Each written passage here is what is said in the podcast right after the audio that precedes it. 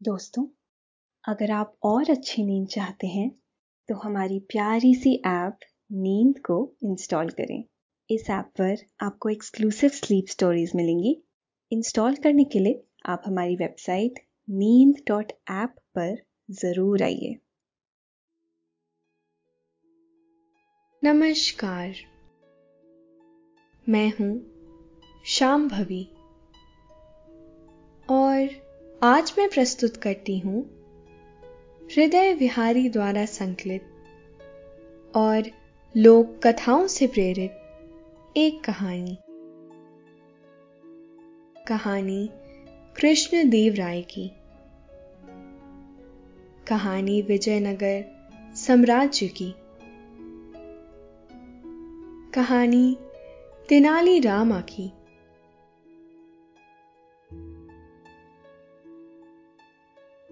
बात सोलहवीं शताब्दी की है। वो दौर जब मुगल सम्राट बाबर अपना वर्चस्व बढ़ाने के लिए पूरी शक्ति लगा रहे थे। और लगभग पूरे उत्तर भारत पर अपना वर्चस्व स्थापित भी कर लिया था। पर इस समय तक वो दक्षिण भारत को छू नहीं पाए थे। क्योंकि दक्षिण भारत का एक राज्य, विजयनगर, वो अभी भी स्वतंत्र था और संपन्न था। इस राज्य के स्वामी थे महाराज कृष्ण देव राय। कला से प्रेम करने वाले, युद्ध कला में निपुण और शक्तिशाली सम्राट कृष्ण देव राय जिन्होंने कई बार आंक्रताओं से अपने राज्य को बचाया। उनके दरबार को भुवन विजय कहा जाता था। जहाँ किसी के साथ कोई अन्याय नहीं होता था। भुवन विजय में बैठा करते थे अष्ट दिग्गज। यानी आठ ऐसे लोगों का समूह जो अपने गुणों के लिए विख्यात थे। उन सब में से एक थे रामकृष्ण, जिन्हें सब उनके पैतृक गाँव तेनाली के साथ जोड़कर तेनाली रामा पुकारते थे। अपने चुटकुलों, कहानियों, सूझबूझ और चतुराई के कारण वो पूरे साम्राज्य में प्रसिद्ध थे। वे कृष्ण देव राय के बहुत प्रिय थे और तेनाली रामा की चतुराई की वजह से कई बार राजा की परेशानियाँ भी टली। तेनाली रामा द्वारा लिखे गए कई प्रसंगों ने भारत की कई कहानियों को प्रेरित किया है। आखिर कैसे बने तेनाली रामा? कृष्ण देवराय के चहीते? और कैसे उन्हें मिला अष्ट दिग्गजों में शामिल होने का सौभाग्य? जानेंगे आज की कहानी में। लेकिन इस कहानी को सुनने से पहले आप अपने आसपास की सारी लाइट्स ऑफ़ कर लीजिए। आराम से लेट जाइए।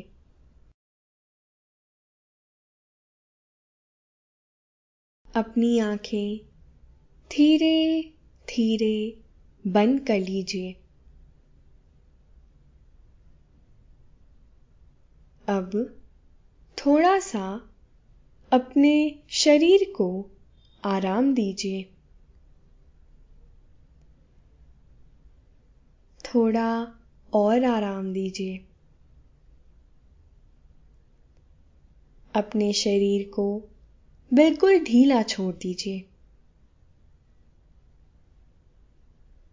कोई टेंशन नहीं, कोई तनाव नहीं। अपने दिमाग में चल रहे सभी विचारों को, चिंताओं को त्याग दीजिए। एक शांति सी महसूस करिए।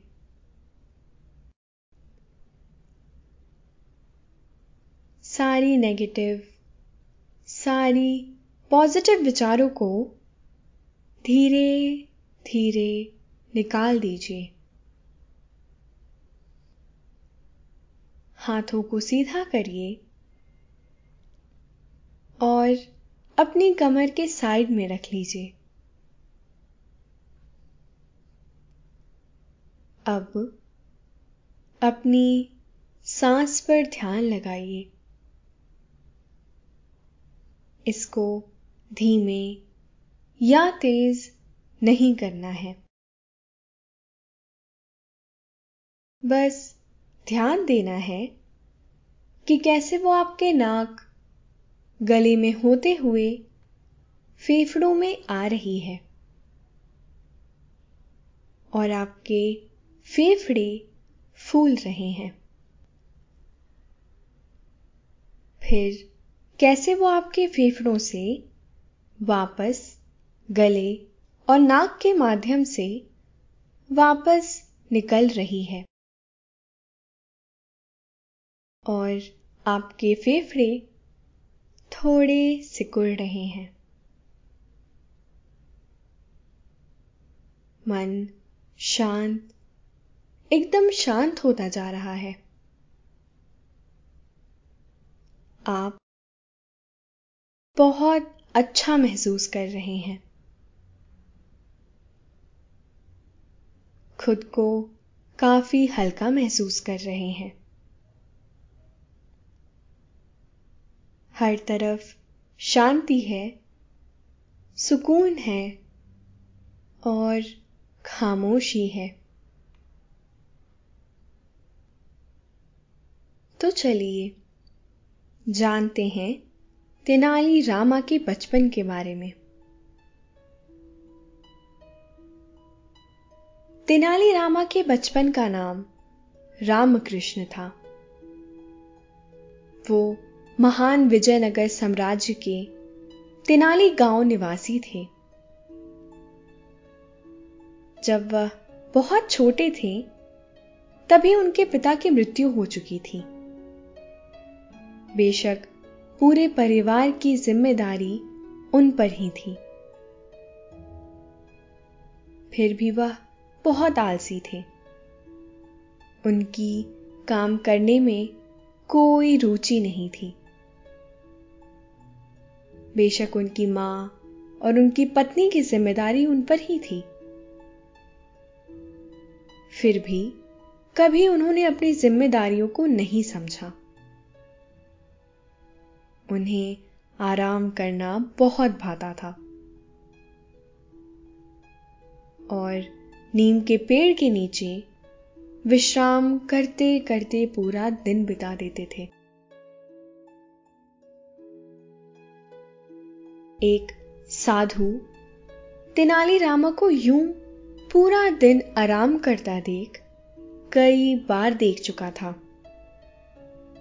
और एक दिन क्रोध से तिलमिला उसने तेनाली रामा से कहा, ओ नौजवान, तुम्हें शर्म नहीं आती? जब सब लोग कोई ना कोई काम कर रहे हैं, तुम यह अपना समय बर्बाद कर रहे हो? क्या तुम्हारे पास कोई काम नहीं है? तेनाली रामा डर गए। उन्हें डर था कि कहीं वो महात्मा उन्हें श्राप ना दे दे। तो उन्होंने झूठ बोलते हुए कहा, महाराज, मुझे काम करना बहुत भाता है, पर मेरी तबीयत ठीक नहीं रहती, इसीलिए मैं काम नहीं कर पाता हूँ।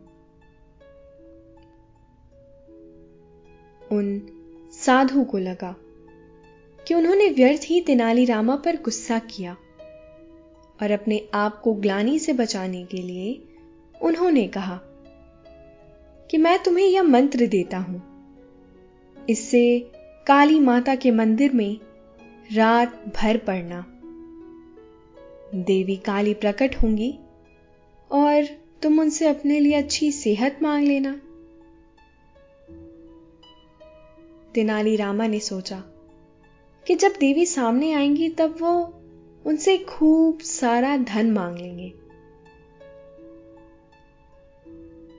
तेनालीरामा बड़े उत्साह के साथ शाम को काली माता के मंदिर में पहुँचे।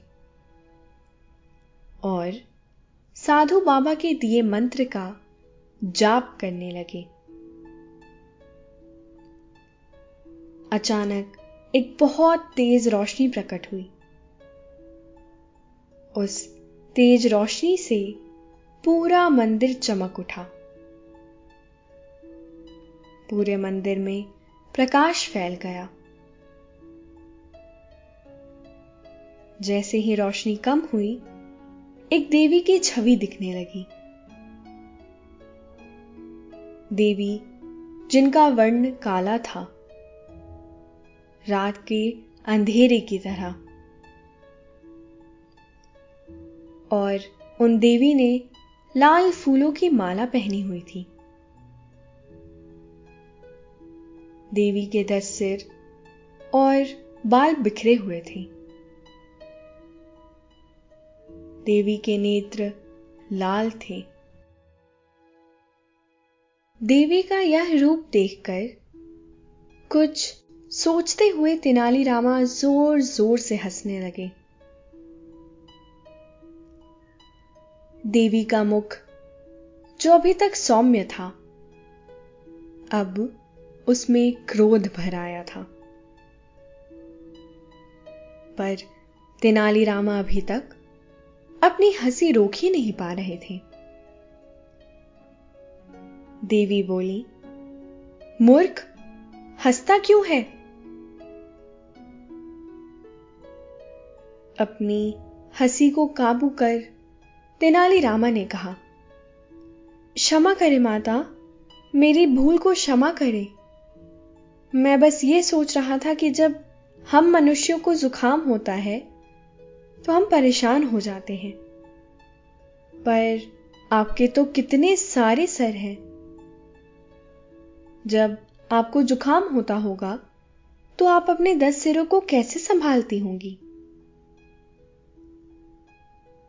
तेनालीरामा को लगने लगा कि यह उनकी ज़िंदगी का आखिरी क्षण है। और वे क्षमा याचना करते हुए देवी के चरणों में जा गिरे। तभी तेनालीरामा को हंसने की आवाज़ आई। वो हंसने की आवाज़ थी देवी की। देवी बहुत प्रसन्न थी। उन्हें तेनालीरामा का चुटकुला बहुत पसंद आया। और उनका क्रोध रूप अब शांत हो गया। देवी ने कहा तेनालीरामा तुम एक बहुत निर्भीक और चतुर बालक हो। मैं तुम्हें आशीर्वाद देती हूँ कि तुम हमेशा लोगों को हंसाने में कामयाब रहोगे। तुम विकट कवि की तरह पहचाने जाओगे। तेनाली ने कहा, माँ, आपकी बहुत बहुत अनुकंपा।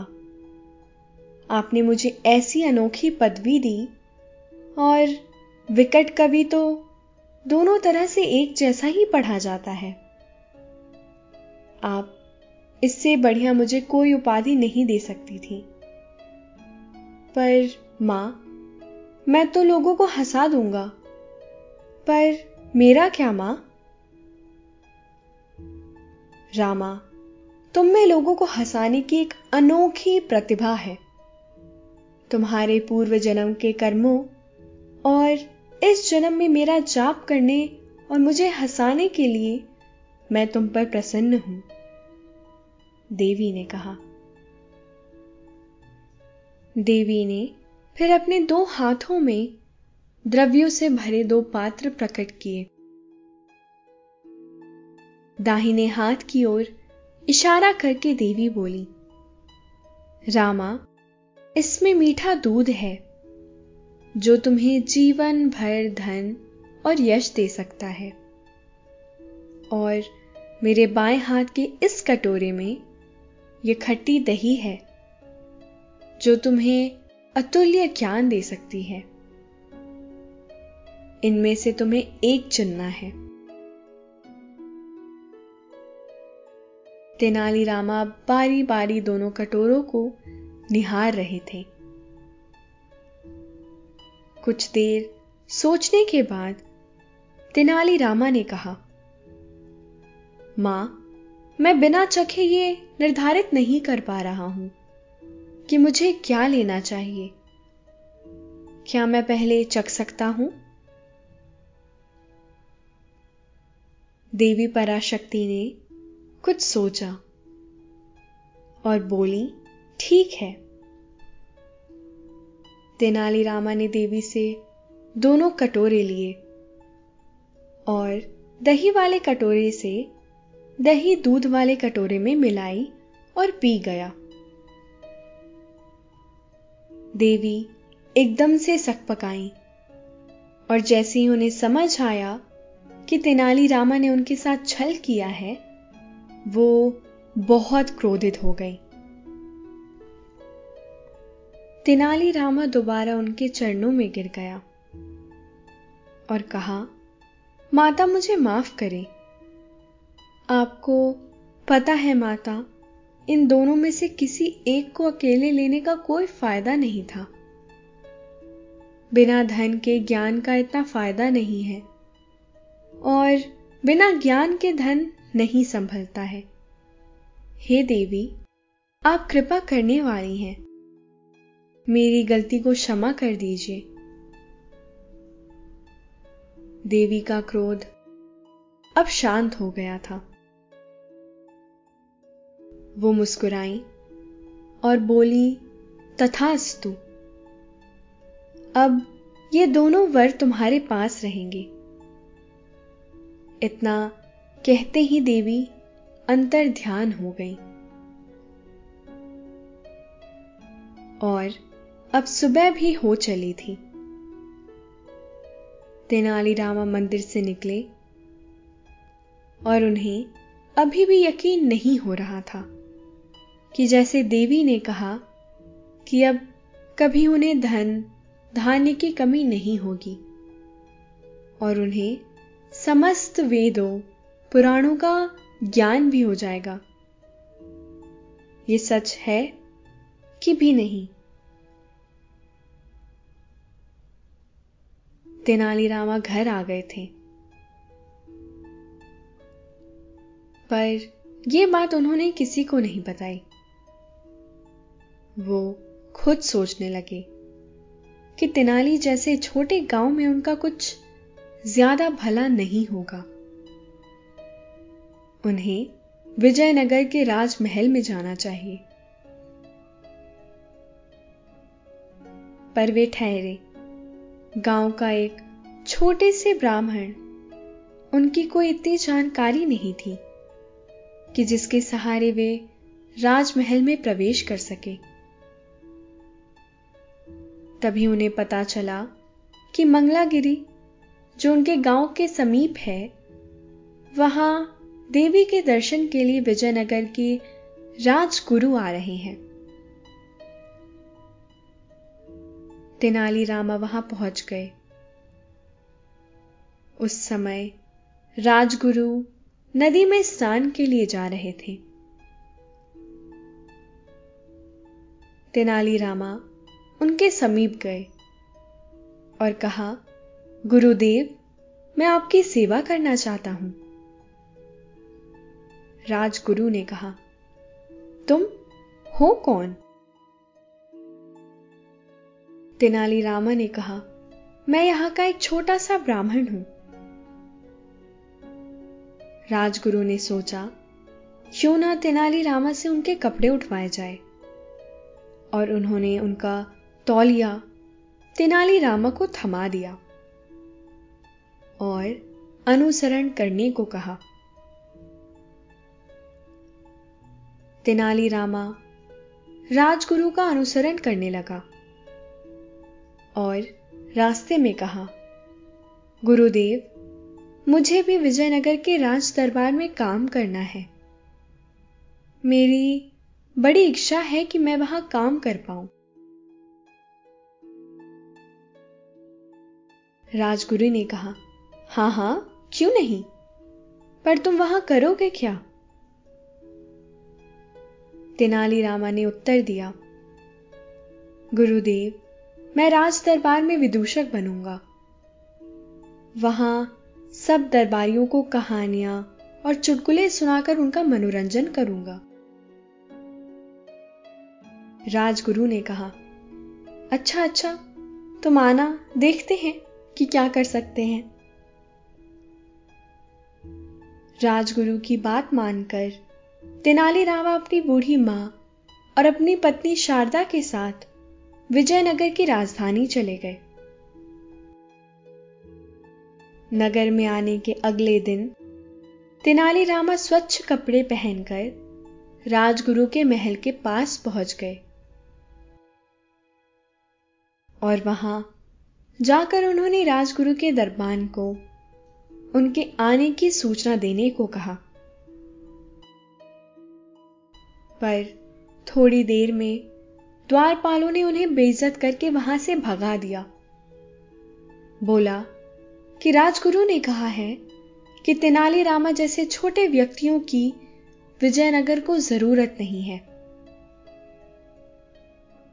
पर तेनाली रामा ये निर्णय कर चुके थे कि उन्हें विजयनगर में काम करना है और राजगुरु को भी सबक सिखाना है। सो वे सही मौके का इंतज़ार करने लगे और वो सही मौका था जब उन्हें पता लग गया था कि राजगुरु रोज तुंगभद्रा नदी पे स्नान करने के लिए आते हैं। एक सुबह, जब राजगुरु नहाने के लिए निकले तो तेनाली रामा भी उनके पीछे पीछे वहाँ पहुँच गया। राजगुरु ने अपने वस्त्र वही नदी के तट पर छोड़ दिए थे। तो तेनाली रामा ने चुपके से उनके कपड़े उठा लिए और एक पेड़ के पीछे जाकर छिप गए।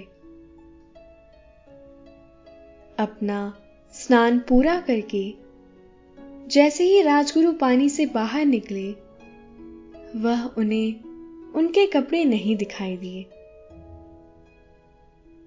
हैरान और परेशान राजगुरु ठंड से काँप रहे थे।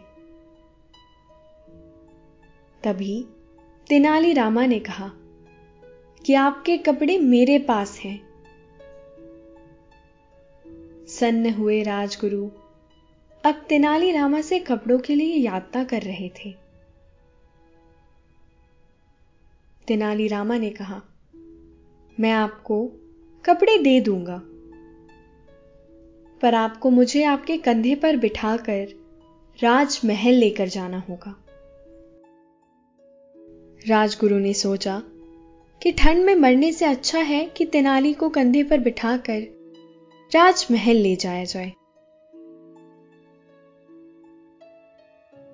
राजगुरु ने तेनाली रामा को कंधे पर बिठाने के लिए हाँ कर दी थी। तो तेनाली भी उनको कपड़े वापस दे दिए।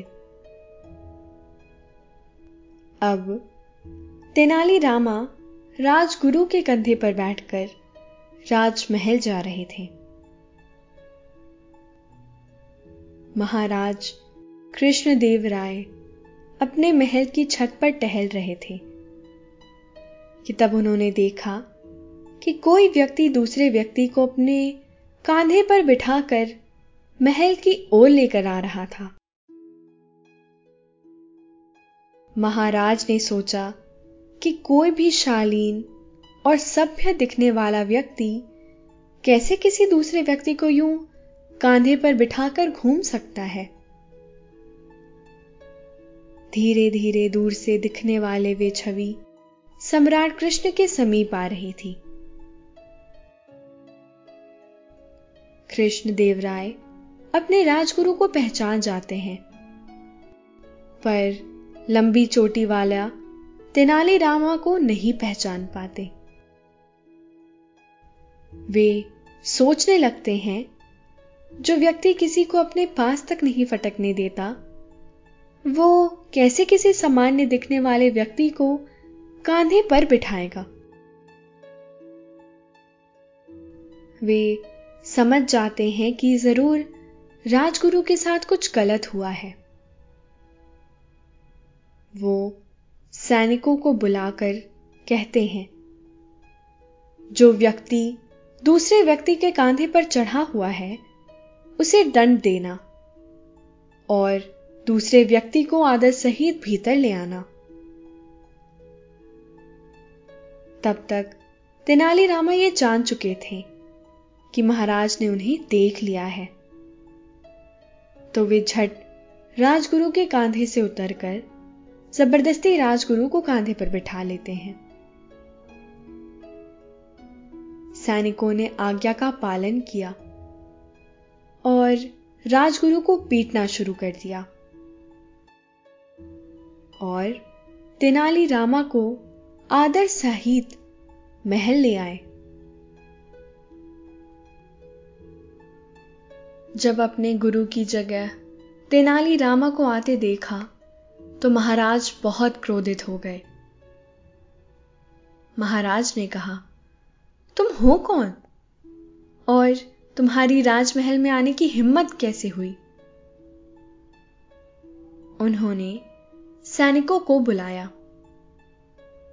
और तेनाली रामा ने कहा, महाराज, जरा रुकिए और मेरी बात सुनिए.